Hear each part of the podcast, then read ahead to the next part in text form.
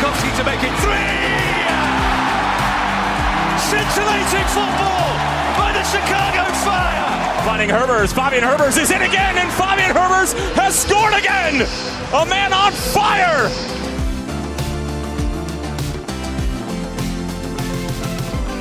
Hello, everybody. Welcome into episode 12 of the Intercontinental Football Show. Myself, the voice of the Premier League for NBC, Arlo White, joined as usual, but this time in a different location in Phoenix, Arizona. Tyler Terens.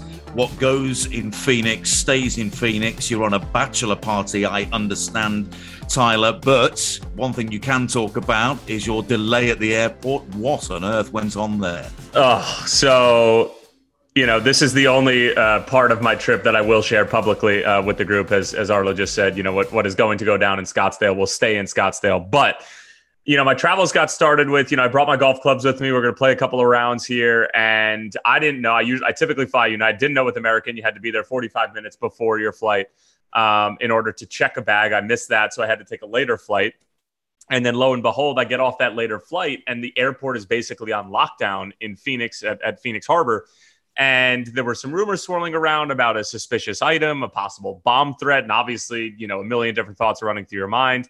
Um, so I decided I'm not going to be kept in this building. You couldn't get down to baggage claim. There was no traffic coming in and out of the airport. So I was like, I'm not going to be stuck in this building while there's a suspicious package being checked out inside of the building. That seems like nonsense that they were keeping us there and they wouldn't tell us what was going on. That was just hearsay. So I decided to find a stairwell and just basically find my way back out. But I still had to wait for my bags to come out on the other end.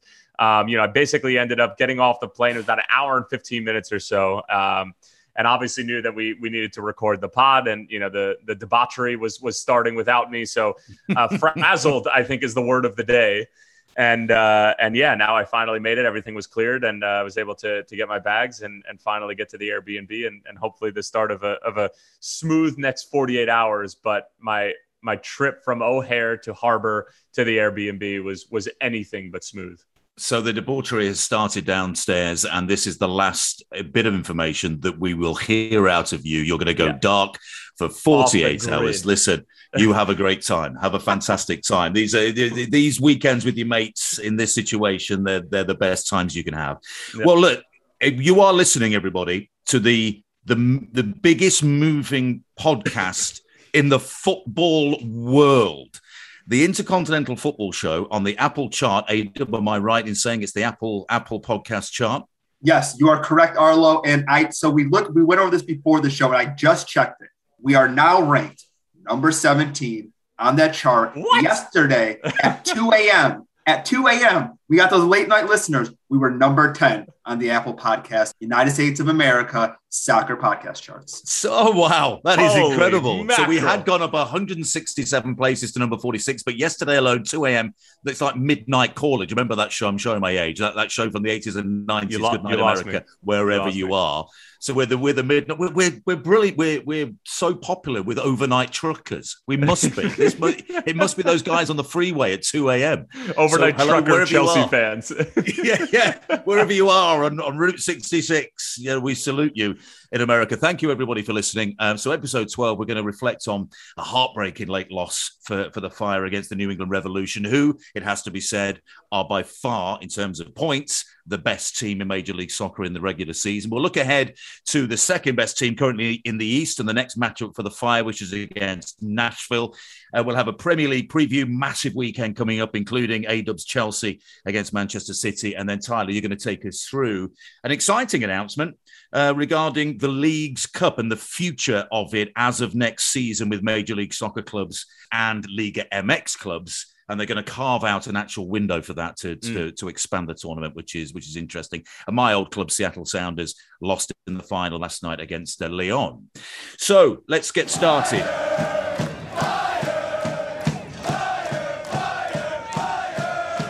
Soldier Field, um, 3 2 defeat, last minute. Well, it was injury time, Tyler, wasn't it? Yeah. And you kind of bash your head against the wall, don't you? Thinking, how on earth did the Fire not at least get a point, but actually at 2 2 had some amazing chances to take all three. Was it was it a tale of the season in a nutshell yeah. in that 90 minutes or 92 minutes? It, it has to be. And, you know, there was no better sort of encapsulation of that than um, my mother, who was actually hanging out with uh, Tony and I in the booth. You know, we set her up with the you know the spare headset, and she was listening to the game, and um, you know, she comes away from it and she watches most of the Fire games, and she goes, "Oh, like I can't believe they lost that! Like they dominated the second half." She doesn't know a ton about soccer, but she knows enough, and and I said, I'm, I really wasn't surprised. I mean, this is literally how almost every single game for the Fire has gone, particularly at home sometimes, where it's either a late equalizer, it's a late game winner from the opposition. They dominate towards the end of the game. They have a ton of chances that they potentially could have and should have finished off and they just fall short. I mean, that has literally been, you know, that's a microcosm of, of quite literally the entire season for the Fire. Yeah, there have been some one-off results and, and stuff like that. You think about the Nashville game, you know, five to one in some games where, you know, you never really felt like they were in it. But this was another instance of, you know, battling with with the best team in Major League Soccer, albeit it must be said, Bruce Arena made nine changes, nine to the starting 11 that he rolled out against the Columbus Crew just three days prior.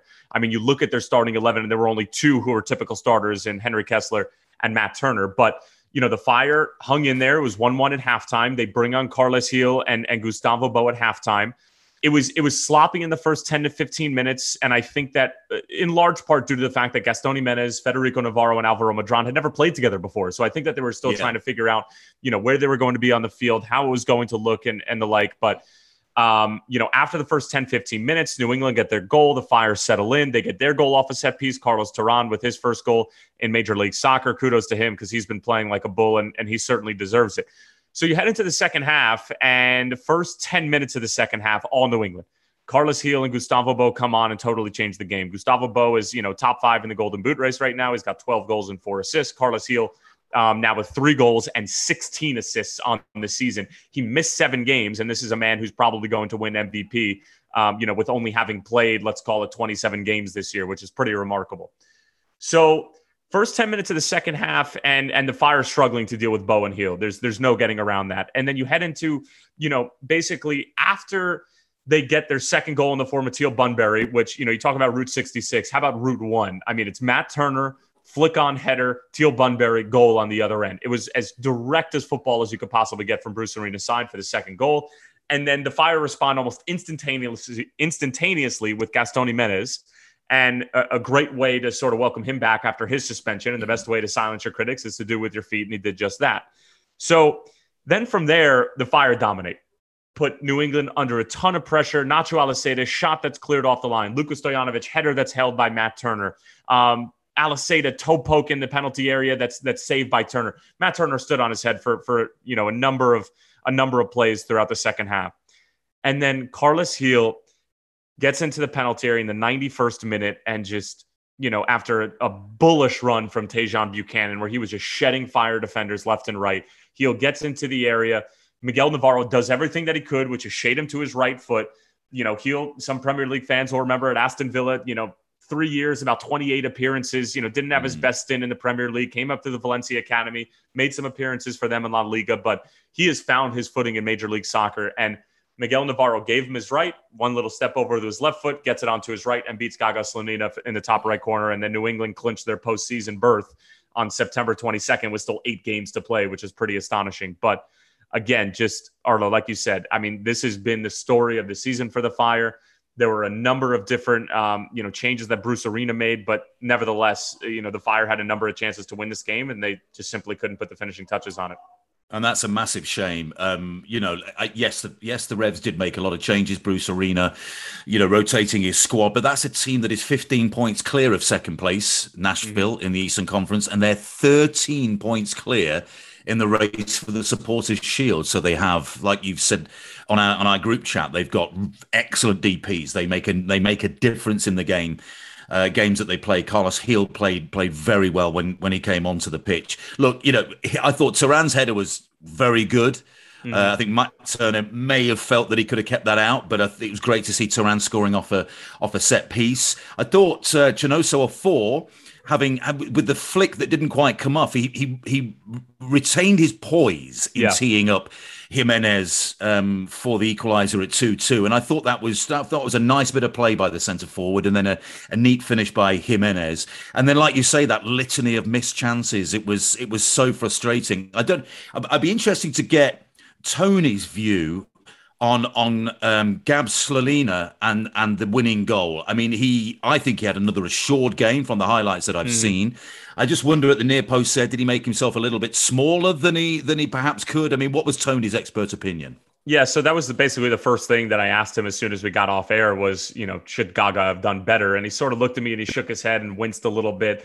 I mean, yeah, when a keeper gets beat near post, that's basically the first thing that people are going to say. And you look at all the, you know, nonsensical Instagram and Twitter comments when Major League Soccer posted the game winning goal from Gil, everybody's saying, you know, what is the goalkeeper doing? But at the end of the day, Gil is three and a half, four yards away from goal, and it's on his less preferred yeah. right foot, but the shot still had a plenty of power on it. And if you're Gaga Slonina, you're number one, anticipating that he's going to bring that back across the face of goal, most likely. Number two, he, he got barely a fingertip to it just because it was so close in proximity. So Tony basically just said that there's not a ton that he can do when it's that close. The you know the time to react is almost is is minuscule. So he really didn't say that it was that it was his fault. I think that Gaga will will learn from it and he'll look at the tape with Aidan Brown, the goalkeeper coach of the Fire, and, and he'll probably bang his head against the wall and say, I should have done better. But um, he's 17 years old. It's his third start. And I think that, you know, you might see him make that save next year or maybe in the next game. But um, I, you know, Tony basically just said it, it wasn't his fault. There were a number of things in that game that, you know, led to to that to that game winner happening. But uh, unfortunate for Slonina, who I thought had a good game and made a couple, you know, made that one big double save uh, where he made himself big and then got down for the curlers. So you know, again, just really frustrating. And for for Gaga Slonina, he's getting a full dose of what Major League Soccer is all about. You know, on the road to Montreal, two goals that he couldn't do anything about, and then going up against a very good New England team and and conceding three. So um, you know, these are invaluable experiences for a 17 year old goalkeeper, and um, and it's just unfortunate the Fire couldn't couldn't eke out a result for for a number of Fire fans who who I, dare I say brave the elements on September 22nd. It was chilly. You know, it, Chicago let you know that summer was over. It was it was a chilly night. I had my I had my normal Fire uh, big big winter jacket on, but um, it was a fun night at Soldier Field just to be back there and and a very entertaining game. It's certainly from a neutral party standpoint, but um, you know, drop points for the Fire at home uh, certainly doesn't feel good. Sounds like a night for some nice soup at half time. Some spicy chunky tomato. Yeah, or some, you know, chicken broth or something like that. Mm. Um, okay, so the gap to the player positions remains 12 points. There are now only eight games remaining. It is it is the tallest of tall orders, but it isn't impossible.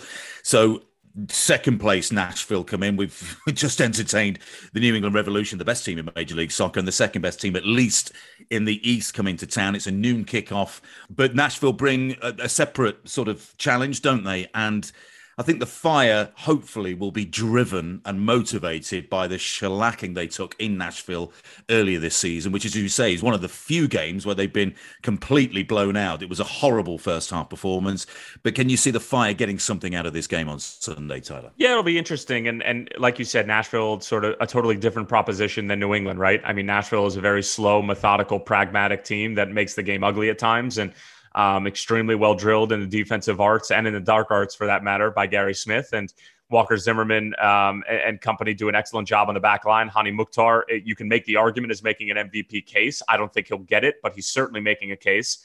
CJ Sapong, you know, the Fire's old friend, um, you know, hit double digits in the in the score tally. So um, good for CJ and, and, glad that he found a, a home and somewhere he's comfortable with in Nashville. And, and you know, he's a great guy and, and I'm glad to see him succeeding. But this is a Nashville group that um, is coming off of a 5-1 win at Inter Miami and they're they're confident. You know, they feel good about themselves. You know, they're just trying to make sure they can lock up the second seed, which it looks like they're they're potentially going to do. But um, you might see some more rotation from Gary Smith, and you know, it's not it's you know, it's just unfortunate the way that the Fire have been playing and the teams are sort of coming into Soldier Field and sometimes saying, okay, we can, you know, make a couple of changes here and there, bring some guys on at halftime and see if we can get a result. So the Fire need to take advantage of of the first half when maybe these teams are making some rotations and and try to put some teams away. I mean, we've seen quick starts at Soldier Field um, before this year. We saw them a lot last year, a lot of goals coming in the first 15 minutes. So a quick start will certainly behoove them. And, um, you know, it's going to be a grind against a team that's very stout defensively. Um, you know, obviously Dax McCarty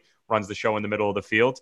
Um, a fellow Ginger Arlo, so I'm sure uh, yeah. you will be able to relate to him. And yeah, big fan of Dax McCarty. I'm, he's he's a great guy. Has no soul. He has no has soul, no soul, but I like that's, him. He's a nice guy. Yeah, you, that's redundant. He's I already said he's Ginger. Everybody knows he doesn't have a soul. Yeah, so, that goes yeah, without saying. Yeah, I'm, I'm, sorry. That was that was mean.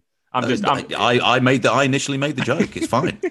I, I, have embraced my gingerness from a very early age. As you should. You just gotta, you just gotta take it for what it is. That's all it is. Yeah, that's all it is. Um, but anyway, for the fire, you know, the good thing about this condensed schedule, short memory, be a goldfish, and and just dust yourself off and move on to the next game. You know, you still got two more games left at home, Nashville, and then another really good team in NYCFC. So. Um, a, a big test for Raffael Wicky's crew. It continues to test their character, um, and, and sort of what they have left in the tank to, to try to continue to fight for the Fire fans, fight for the city of Chicago. And they have a really good test against the number two team in the East, and they continue to prove that they can battle with these teams. But you know, getting a result would obviously feel better than mm. uh, than no points at the end of ninety minutes. Yeah, and I like what Johnny Bornstein said after the game. Look, you know, the, the results have been disappointing, but the guys have fought, and they will mm. always fight uh, for the crest, for the shirt, for the city of Chicago, and with eight games remaining.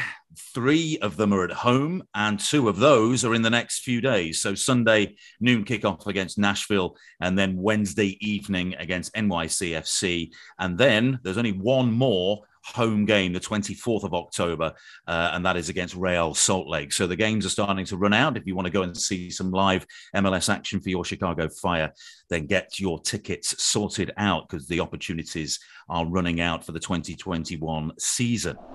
Arlo, let's shift some gears here. Let's talk some Premier League. We got some uh, mighty fine, delicious, mouth-watering fixtures ahead of us this mm. weekend. Um, you are unfortunately not on the Chelsea City game. I would have loved to wake up early in the morning oh. and and hearing you on on that call, and I and I can just I can just see it in your in your eyes right now. Um, but this is this is a big game, and we talked yeah. about the Liverpool Chelsea game in terms of laying down a marker. The game didn't necessarily go as as the third party would expect, as probably either team would expect, and you know, with um, you know, with the red card happening to Reece James, and then it sort of set the tone for the rest of the game. And you you had the draw, you split the points. Now as we've talked about, you know, are City legitimate contenders this year? Chelsea, as we've talked about, you can make the argument are are the front runners right now, aren't expected to to win the Premier League at this moment in time, early days, but this is a big game at Stamford Bridge where you sort of, you know, have to say if you're City, you know, we need to lay down a marker and remind everybody that we are Manchester City and that we're going to be in this fight. If you're Chelsea, you're at home and this is a really fine opportunity to lay down your marker and say we are the class of the Premier League, we're the champions of Europe and we have full control of the season right now. This is going to be, I think, a real arm wrestle of a football match. Uh, it, it's going to be compelling. It's going to be thrilling and it's it kicks off at 6.30 central times to set your alarms for uh, saturday morning it's on nbcsn i cannot tell you how devastated i am not calling this game but I think we've explained it before. The 11:30 Central game, so the 5:30 p.m. UK time game, is more often than not on NBC. And if it's on NBC, we like to have ownership over the call. And and the solace is that it's Brentford against Liverpool. So I think that's mm. going to be a fantastic occasion as well. I fancy Liverpool in that one, but we'll uh, we'll get to that after after this game. So I won't be on the call for Chelsea Man City. It is a shame. Some more TV picks came through today and I am doing a 12:30 kickoff local time, and it is the Manchester Derby. So we have managed yes. to have a look at that and switch that around. All so I can't right wait for that in a few weeks' time. Exactly. So this is an opportunity for Chelsea to go six points clear of Manchester City, even at this early stage of the season. Um, City dropped two points against Southampton unexpectedly. You know, they lost their opener against Tottenham Hotspur. They've come back with a few decent wins, you know, notably a couple of five nils, and then they went to Leicester and won one nil. But fair play to Southampton. They they held out for a nil-nil draw at the Etihad, which was full as Pep wanted it to be after criticising the you know the smallish crowd. Uh, for the Champions League game. And and look, that that could be a vital two points dropped. Then you go to Stamford Bridge and you're playing a Chelsea side under Thomas Tuchel, who I just think are so tough. I mean, I described them as a boa constrictor on the SNP, the Sunday Night Pod, which has had record amounts sauce. of downloads, by yep. the way. Yeah, the secret sauce, the SNP, which we'll uh, we'll do more of this season uh, at various times, but. They they are a tough nut to crack, Chelsea. I've been so impressed by their toughness, their resilience, and they've got this the, the sprinkling of stardust as well to, to to beat the best of them. Tuchel's had it over Guardiola. They played each other three times these teams since yeah. Thomas Tuchel took over at Stamford Bridge, and Tuchel is three and zero, oh, including of course the Champions League final, where Pep Guardiola inexplicably decided to play the game without a holding midfielder. And, mm-hmm. and, then lo and behold, the winning goal is that gaping, it's almost like the Red Sea being parted uh, down the centre of the field. Um, Mason Mount's ball through to Kai Havertz, and that, that was the only goal of the game. So there's something about Tuchel. He has the upper hand on Pep Guardiola uh, in recent games. And I think this is going to be absolutely fascinating. I think we're going to know, again, I think I said about the, the Liverpool Chelsea game, we're going to know an awful lot more about these teams and their title aspirations at the full time whistle at Stamford Bridge on Let Saturday. Me, I can't wait for this one. It's going to be a fantastic tussle. Let me ask you a question. So we've had some big moments and big sort of changing in the tides when it comes to football philosophies over the past decade or so. You know, gone are the days of tiki taka in Barcelona and Spain, where you're you know combining for you know over a thousand passes and you know it's 25 mm. passes before you score a goal. Leicester City, I think, broke the mold with that. Leicester City, I think, you know, really broke the mold with that. And yeah. you know, when they when they won the league, then it was like, okay, you don't need to have the ball for 70% of the game. You can hit them on the counter. If you have somebody like Jamie Vardy and you know, you have guys who can who could sort of hit that killer pass, then you can just sort of wear teams down a little rope a dope style. Are we seeing with Thomas Tuchel and, and particularly his dominance over Manchester City and Pep Guardiola, who's who's seen to be, uh, you know, on the upper echelon, the, you know, the top 0.0001% of coaches in world football. Are we starting to see a change in tide in terms of it's not just good enough to have an identity for your team and set them up for success, but being able to make those changes in game and being a mm. true tactician over the course of 90 minutes is that becoming more valued now and are we sort of seeing that shift right before our very eyes with Thomas Tuchel and his ability. Now, you obviously have to have the players to be able to make those changes and to be able to do that sort of plug and play. Yeah, because Tottenham were the better side, arguably, in the first half of that game. They, they dominated the first half an hour of the game against Chelsea at the weekend. And then there was a bit of a stalemate that crept in for the final 15 minutes of the half. But then lo and behold, N'Golo Kanté comes on. I mean, what? What an embarrassment of riches to be able to bring N'Golo yeah. Kanté onto the game, onto the field at half time. Now, I think they're trying to wrap him in cotton wool a little bit because the injuries are starting to mount up for N'Golo. Yeah. He's covered a lot of ground over the last, you know, four or five, six seasons, with a lot of trophies. I think, I think, well, yeah, I think a lot of it is carrying all his medal haul around. I mean, that was weighing him down because he's been uh, so successful in, in recent years. But it seems like Tuchel clearly has the number of Pep Guardiola and has this ability in game to sort of really change the complexion and and just sort of leave the opposition wondering what happened when it's all said and done. What I like about Thomas Tuchel is is his humility. He isn't afraid, not necessarily to say I got it wrong, but my tactics in the first half have not worked. So I'm not going to blame the players. Um, he he he did similar with um, with Saul the week before against Aston yeah. Villa. He wanted to get 90 minutes out of him because he didn't want to have to play Jorginho, it, and it didn't work because mm-hmm.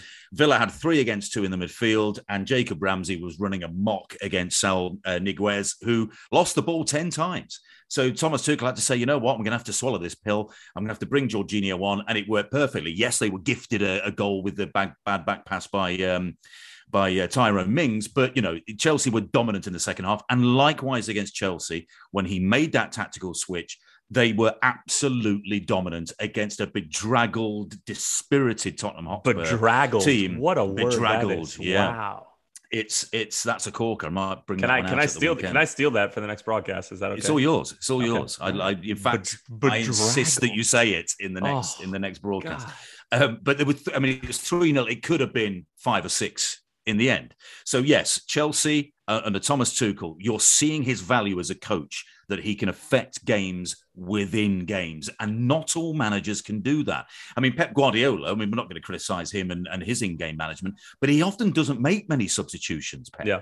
He, he kind of sends out a team and says, right, you guys, I'm going to rotate you for the next game. So I need 90 minutes out of you. And he just basically says, one. see if you can beat us. You know, that's yeah. basically his yeah. mentality. He's like, I yeah. know that I have one of the best teams in the world. I set them up for success. Let's see if you can beat us. You know, that's, that's more or less his mentality. We're too cool. And it's not just a good footballing coach attribute to have, but I think it's a good attribute in life to have to swallow your pride and say, yep. the way that I intended this to go is not how it's going right now. I'm big enough to realize that and take a look in the mirror, and we're just going to adjust accordingly, and we're gonna and we're gonna come out on top in the end. I think that that's such an amazing quality to have as a human being, especially when you're in that position. You're in charge of Chelsea. You can, you know, that sort of power and that sort of success mm. can go to somebody's head sometimes. But you know, Tuchel, for whatever reason, you know, has this ability to just sort of say, right, I got it wrong. We're not set up properly. Here's how we're going to fix it. Let's go out and win the game now. The game I will be at, 11:30 Central Time, NBC, the Community Stadium in West London. It's Brentford against Liverpool. Now, I love watching any game involving Liverpool because they just bring intensity, attacking football, and and they're a joy to watch. Yes, we Brentford, are. Thank you. I really, really enjoyed watching Brentford on the opening night of the season against on that Friday night against Arsenal. You know, they've got Ivan Toney up, up top who started scoring goals. Eight points from five games. Now, I can tell you of a, a number of teams that have come up from the championship. Let's let's, uh, for example, use Fulham last season. Just couldn't string any results together. They were in the mire from the get go last season because they just couldn't score goals. Ivan Toney will score goals for Brentford. Yeah. And they are collecting points at the start of the season. They're like squirrels. And I'm going to, they're not the bees, they're the squirrels. It's like collecting nuts because they need you need the collection of nuts to sustain you through the long dark winter. Do you see where I'm going with that? So I- the more I- I nuts, do, you, the I more do. nuts, Boa constrictor on points and the points SMP. Now we got the nut. Now we got the Yeah, nuts. yeah. uh, You know, We got the this is this is a clip. We need to clip this off for social media purposes and seeing you with the with you know like Im- imagining as yourself as a squirrel with Yeah. you know, a mouthful of nuts right there. Yeah. Uh, Yeah, yeah. I mean, you wait till the boa constrictor. The, the West London Derby is the boa constrictors against the squirrels. You know that that's going to be that's going to be fascinating. Chelsea against Brentford. My money's But- on the boa constrictor. yeah, me too. Me too. But but Brentford are are gathering points, and and and it's vital they do so because there will be a, a patch of the season when the games are coming thick and fast. I'm thinking about Christmas, and you know the squad depth is tested, and and they are going to be tested. But only Man City have conceded fewer shots on target. Only two teams, including City, have, have conceded um, more shots at goal. Defensively, with the back three, and they've got two very good wing backs, Canos and uh, Rico Henry, and they are they are solid defensively. They've got two very good foraging central midfielders, and then Toney and, Bu- and Mbeumo up front, and they are very very good. Um, not good enough, I don't think. To, to overcome Liverpool, but the whole experience at the community stadium, the Hey Jude, the Beatles song, Yeah. and just the joy on people's faces for Brentford, their first top flight season since 1946 47. It is a wonderful feel good story, and they will give it a damn good go. So, if Liverpool are anything other than at it as they were at Leeds in that last away game, they'll be in trouble. But I've, I think Liverpool have been mightily impressive so far this season. if if this were last year and with all the injuries that we had and those teams who would hunker down and hit us on the counter, like this is the type of game that we would lose last year. Um, and, and but I, I think that the, the ship has been put back on the right direction with with this group, and I think that now everybody's healthy. You got a great performance out of some of your rotational guys. Um, in the Carabao Cup, you know, Minamino gets a brace, Divock Origi, um, you know, he got some minutes for some younger guys. So I think that this is a group that, you know, when when it comes to these types of games where it's on the road, you know, it's going to be a lively environment and and Brentford is going to sit in and they're stingy defensively. Um, I, I think that this is the type of game where you're going to see them, you know, maybe eke it out. I, I don't think that they're going to thrash Brentford. I don't. I don't think it's that type of game. But you know, the, the games are starting to come fast and furious. I mean, you know, just this this statistic really blows my mind about Virgil Van Dijk and the impact that he's had with Liverpool. Liverpool have lost only eight games from hundred Premier League games that Virgil Van Dijk has played. Eight. Crazy, absolutely crazy. unbelievable. And, And he has he has returned, and it's like he's never been away. he's better in my eyes. I mean, like other, other than the first game where he needed to just sort of get his footing and realize that he was playing competitive football game at, at, at the highest level again. Other than that opening game, I thought that he has. I I think that he has been absolutely sensational. I think that whether it's Ibrahim Konate next to him or whether it's Joe Gomez or Joel Matip, the back line for Liverpool is is, is totally firmed up right now. And and Kostas Tsimikas has proven to be, you know, uh, somebody that they can use. Uh, if Andy Robertson, Yeah. you know, he puts a lot of miles uh, on the odometer. He's sort of like N'Golo Kante in that way. You know, he's he plays 135,000 percent every single game, and you know there are going to be some injuries that come with it. Tsimikas has proven that he belongs in this squad. Naby Keita continues to make a make a point that he belongs in the squad, and and there's a lot of competition for a number of different positions on the field. And and you know what more can you say about Mohamed Salah, Sadio Mane, and, and Diogo Jota, and and Roberto Firmino when he comes in? I mean, those three just continue to you know defy the laws of physics, and and Mohamed Salah is, is probably from a physical standpoint as fit as he's ever been. Um, you know, when he took off his shirt um, with that game, He had muscles n- next to his rib cage that I never knew existed. No, Did you see the muscles? yeah, It- I like, literally under his pecs, on, on his side, but his ribs. There are. It's like there's a hand underneath his skin. you don't have those. I, I don't think I, can, ever I had can those. get you. I can get you on the on the workout program that me, Mo, and uh, A Dub are on. We, we Well, I- have. We I know. Well, I mean, A Dub's, yeah, A Dub's, yeah, A-Dub's nodding. pretty So, so this, in- yeah, he's he's worn Yeah. his sleeveless a couple of times on on these Zoom calls. He likes to show it off a little bit. I listen. Yeah, if you yeah. got it, flaunt it. I mean, that's what my grandmother always said. I mean, there isn't an ounce of fat on Mohamed Salah. He is a fantastic athlete. And look, he's getting up there in terms of age, you know, 28, 29 now.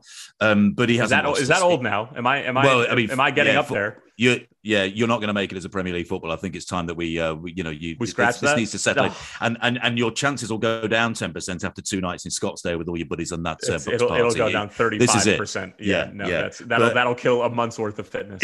exactly. So he he is just extraordinary. And and what I love about Liverpool this year, after the disappointments of last year, is that they they put it behind them completely. It was traumatic, the amount of injuries that they had, and, and it might have been easy for them. You know, I, I said to Mo Salah after the game at Leeds, I said, you know, the last couple of seasons, you had, it was like lightning in a bottle. Mhm.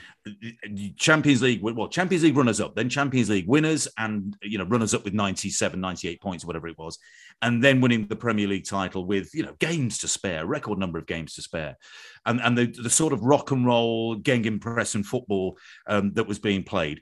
Could you, after a effectively a season off, could you, as a club, as a team, can you rediscover that? And they have. They absolutely have. The intensity at which they are playing, it's like last season didn't happen. Last season what- hasn't affected them. Yeah, and that's what we talked about, you know, during our Premier League preview was that everybody wasn't really counting Liverpool in as a as a possible Hmm. contender because we simply just didn't know. We didn't know what this group was going to look like after that lightning in a bottle, the season that they had with all the injuries, particularly on the back line, um, barely sneaking into Champions League, needing an Alisson header um, in order to keep their chances alive against West Brom.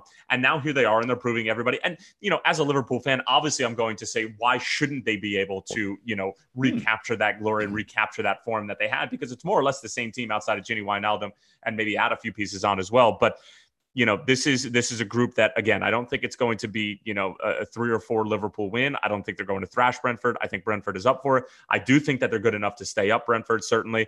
Um, you know, one of those places has already been taken by Norwich, um, but you know, I think that this is a group that um, is going to continue to find ways to to grind out these types of games because if they are going to win the Premier League, there's no other choice than to win every single game out you know outside of the the games against United, City, and Chelsea.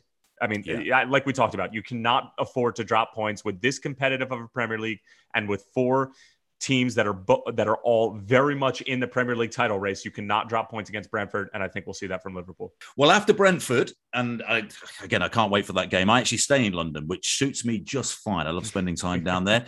It is the arm. 100, yeah, it is the 190th North London derby, Arsenal against Tottenham. Now, I don't think there's ever been a North London derby with such little consequence at, at the business end of, of the table as this one. But here's the thing, and you know that, that- I hate to use the phrase What do you Spurs. mean? Arsenal's in a relegation battle. There's there's plenty there's plenty there's plenty of Yeah, well, it's yeah, it's a six pointer at the wrong Yeah. end of the table, perhaps. But so Spurs win their opening three games of the season by a goal to nil. Arsenal lose their first three games of the season without scoring. So going into the first international break, Tottenham are top and Arsenal are bottom. The first time that has ever happened, albeit the caveat, you know, it was only after three games. The way it's gone since, should Arsenal win 3 0, and that is not beyond the realms of possibility, Mhm. um, on Sunday at the Emirates, they go above Tottenham three games later because Tottenham will have lost all three games 3 0 and Yep. Arsenal will be above them on goal difference. And it's going to be very, very difficult for, for Tottenham. You know, they've lost, they've, excuse me, they've won one of their last 28 Premier League visits to Arsenal. That's Highbury and the Emirates. One in 28. But Arsenal have lost both London derbies so far. They've not lost three in a row since 93. So they lost against Brentford, they lost against uh, Chelsea. But Tottenham, in their opening five games, have scored as many goals in the Premier League as they did in the last 20 minutes of the final game of last season against Leicester. They've Mm. scored three. They haven't scored from open play since the opening game of the season. Heung-Min Son, fabulous goal. The- there's been a penalty. There's been a direct free Yeah. kick. So it's poor. Harry Kane, four shots in four appearances, three on target. He There was a the ridiculous. ball. There was a ridiculous statistic that I saw that Joel Matip has more touches inside the penalty area in the Premier League this season than I Harry it. Kane. I What believe does that it. even So mean? So Harry Kane didn't even touch the ball in the opposition penalty area at Crystal Palace last week. So it's his 250th Premier League appearance. I mean, like the man has just been remarkable. 166 goals he's scored. Only three players in, in 249 games, in the first 249 games, have scored more goals, and it's the usual three. It's Shearer, Aguero, Thierry Henry. Um, so Harry Kane needs to find his scoring boots. Um, and and this is going to be a real test for for Tottenham Hotspur. And and what I like about Arsenal, one of the few things I think their redeeming qualities, Gabriel at the back, and they stood firm against Burnley, and they you know the battering that you take from yeah. Burnley, getting it in the mix of big Chris Wood and Ashley Barnes and elbows flying everywhere. Gabriel stands up to the to the physical test. Mm-hmm. And Arsenal have won seven straight games that he's started in the Premier League and only conceded two goals. So yeah. he is emerging as as as a key man in that defense. Ben White needs to smarten up a little bit. You know, if he, he's he's made a few mistakes so far, but he's a quality footballer. And I just get the sense with Thomas Partey back as well that Arsenal are starting to just stiffen a little bit. They get a little bit tougher and they're getting a little bit harder to break well, down. That was well, that was the that was the gripe with them coming into this season and everything that happened last year was that there was just no soul of this team. There was no no, no grit. there was no there was no grit. There was no hardness. There was just nobody to really just you know say you're you're in it. You're in it with us. Mm. You know this is going mm. to be 90 minutes of hell. Um, but you know, Gabriel has, has, done well, and I, like you said, I think that he has given them that sort of bite that they've been looking for to sort of deal with these harder Premier League teams. That you know, for whatever reason, I mean, it's not for whatever reason, we know why, but these teams are not afraid to play Arsenal. They, you know, Arsenal, like Chelsea, like City, like Liverpool, like United, they need to be feared. You know, they mm. like they need to, they don't strike that, they don't instill that in the opposition anymore. And Gabriel is at least helping them get to that point. So 10:30 a.m. Central Time on Sunday, the 190th North London derby, Arsenal against Tottenham. I'll have the call of that on NBCSN. Okay, big news coming out of Major League Soccer this week. You may have heard about this. It is the Leagues Cup. So the Seattle Sounders went down by three goals to two in Las Vegas. I mean, what a gig that must have been. You were uh, just the there. You, you, already yeah, want to yeah, go back. You're jealous yeah, of it already? Oh, of course. And but, but working there, I would find very, very difficult. The the, the FOMO. I think I'd overdose. even FOMO, even two hours away from the blackjack table would have yeah, been too yeah. much. yeah. Well, I'm you know I'm I'm not staying in the night before doing stickers in Vegas. Put it that way. so I'm out drifting off into the night down the strip somewhere. But anyway, what a great venue for for for a major soccer match and the, and the crowd was pretty good. Disappointment for, for the Seattle Sounders. But the, here is a vehicle, Tyler, the Leagues Cup with uh, Liga MX and, and Major League Soccer that's going to be very different for the third edition next season. So explain to everybody what has been announced this week and how big this could be for, for Major League Soccer. So essentially, they came out, and there's been all these rumors that you know MLS and Liga MX were, were thinking about potentially joining and merging and having that sort of league, and that it's too complicated to do that. But I think that you know, given the interest in Liga MX and how they consistently outdraw uh, viewership um, of Premier League uh, in the United States, obviously given the demographic and, you know, you have a, you know, a lot of, um, you know, Mexican Americans who are, who are in the United States and love to watch their teams, um, you know, and they do so on Univision and they draw incredible numbers. And you're just sort of like thinking to yourself, there has to be a way to sort of combine these two teams outside of Champions League because CONCACAF Champions League is brief, you know, particularly with the pandemic, it's been sporadic in terms of the game spread out. So what MLS and Liga MX basically came out and said was we're in starting in 2023, we're going to have a World Cup format where every single team from MLS and Liga MX is going to be involved. It's going to be a month long competition. Both teams are going to take a break from their domestic play wow. um, within the summer, and they are going to compete for Leagues Cup. Now, a few things go into this. My initial reaction is wow, this is pretty effing cool. That's my initial reaction. Start to think about it a little more. This is a lot on the players. If uh, are we getting rid of US Open Cup? What are we going to do with Champions League? This is harder to win than Champions League, hands down. Every single team from the two top teams in CONCACAF. You know, you think about some of the Central American teams that come into play with Champions League. This is much more difficult and much more taxing. And there are Champions that, League places on offer and there well, are three Champions League places on the line. Now, the I would imagine that the prize money and the gravitas, and of course, getting to the you know FIFA Club World Cup is the carrot um, at the very long end of the road, um, you know, for Champions League. But you can get there with Leagues Cup, and if you are an MLS team that, you know, is is thinking about rotation and thinking about keeping guys fit and when to Mm. use them, it's difficult to not take this seriously. You go even deeper and you're thinking to yourself, well, how is MLS really going to compete with these Liga MX clubs when it's a free market and there really aren't any restrictions south of the border? And we're still dealing with TAM, with GAM, with young DPs, with DPs, with young money and all of these, you know, financial restrictions that MLS has are they going to have to loosen up the reins if we are truly going to compete with you know in leagues cup directly with these league mx teams for years to come? So it's a very interesting proposition. I think the tv deal for this you know as far as the dollars are concerned are going to be astronomical compared to, to years past and compared to competitions past. But um, this is a really really really big announcement coming out of both of these leagues in particular for mls um, and you know this continues to just drive the game home and continue to build momentum heading into the World Cup in 2026, hosted by the U.S., Canada, and Mexico. I think this is absolutely fascinating. And and you know one thing that, that I'll be keeping a close eye on is that TV deal, Tyler, because it, it is possible that per year the deal for the Leagues Cup will be worth more than the deal that MLS gets No for, doubt. for its domestic rights. No doubt. Um, because this this opens it up to a to a whole new audience, and and also you know g- any any games that are played in in MLS stadiums against any of the the big Mexican clubs, you're going to have genuine amounts, thousands of away fans. The atmosphere. It won't be an these away game. games. It won't It's be an away be- game. It, it'll be be every every game every game outside of Ohio and maybe Sporting Kansas City will be a home game for the Liga MX side. That's just the way that it goes. That's why the U.S. men's national team doesn't play games outside of Ohio. No- you know, when it comes to No, World but can you? But but within the population in say a city like Chicago, that there would be huge divides between Cruz Azul, uh, Club Leon, and Tigres. So they won't all be. You know, it's not like going to support the Mexican team. But I think it? that they'll go out and support their even their rival clubs against MLS clubs, Oh, and it'll become like a. Mexico versus US. That's at least how I'm looking at it. by proxy, um, yeah, Oh, that's yeah, interesting. yeah, yeah. So that's Yeah. I mean, but um, this is this is huge. I mean, this is a really really big deal, and it changes the landscape of of you know football between these two leagues. If it's um if it's 2023 and if it's a if it's a self-contained month-long tournament i'm totally on board.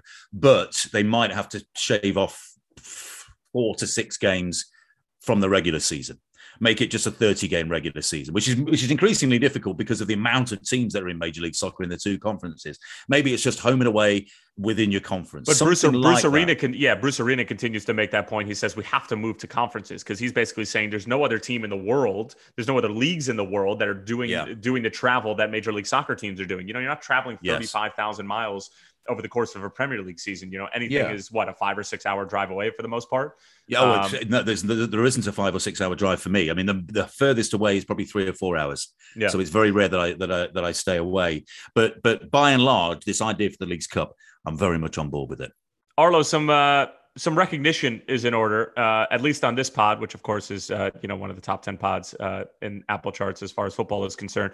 Um, for Ted Lasso and and some of your colleagues Yes. and the unbelievable job that they have done, and they just racked up the awards. Uh, oh the my Emmys. goodness, they I mean they were like the Manchester City of of of television programs. You know, in terms of the amount, or the N'Golo Kanté Mm. of of television programs in in, in terms of the amount of silverware that they scooped um, on Sunday at the Emmys. I mean, it, it it actually sickens me how talented these people are. You know, Sickens you. I'm- yeah. Well, I'm just delighted because I just I just can't. I mean, I can't imagine being this talented and and this good at, at, at what I do that that these people are. I mean. You know, playing yourself as a football commentator is not a stretch. So I'm not in any of these categories, and I don't get to see any of the silverware, sadly. But but Jason Sudeikis, Brendan Hunt, you know, Brett Goldstein, uh, he's here, he's there, he's every effing where, Roy Kent and Hannah Waddingham.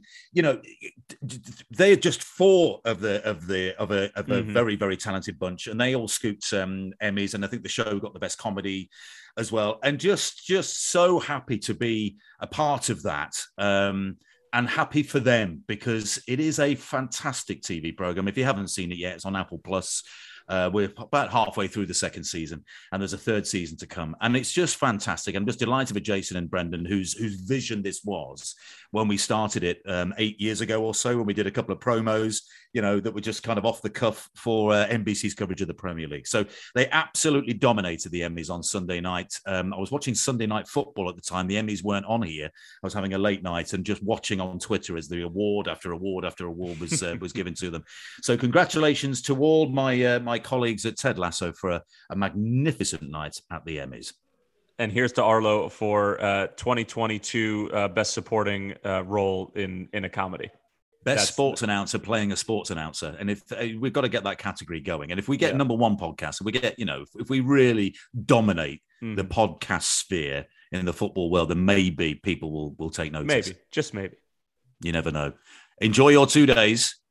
Oh. Get back safe and sound, hmm and then No we'll uh, re- should we reconvene on Monday for a MNP MMP. Monday night pod. Uh, uh, yeah, Monday Night Pod. Uh, but but before we do that, Arlo, where can uh, where can our fans uh, listen to you this weekend? Well, 0630 uh, Saturday's a big one. NBCSN for Chelsea Man City. I'm on the call 11:30 Central Saturday morning on NBC for Brentford Liverpool. Then on Sunday, the aforementioned 190th North London derby, Arsenal Tottenham, 10:30 a.m. Central Time, NBCSN. On this side of the pond, Tony and I will be on the call on WGN and Chicago Fire FC Live as usual. And now that it's a home game, you should be able to find us on ESPN Plus as well if you're outside of the Chicago area. And we will be at noontime Central Time as they take on second place Nashville SC. Gary Smith, CJ Sapong, Dax McCarty, Hany Mukhtar coming to town for what should be an electric affair. Folks, get out to Soldier Field. It's going to be a beautiful day along the lakefront. Um, and we're very much looking forward to seeing you there. But if you can't get there for whatever reason, and you really shouldn't have any excuses, then you can tune in at new time on WGN or Chicago Fire FC Live. Enjoy your shenanigans. Talk to you Monday.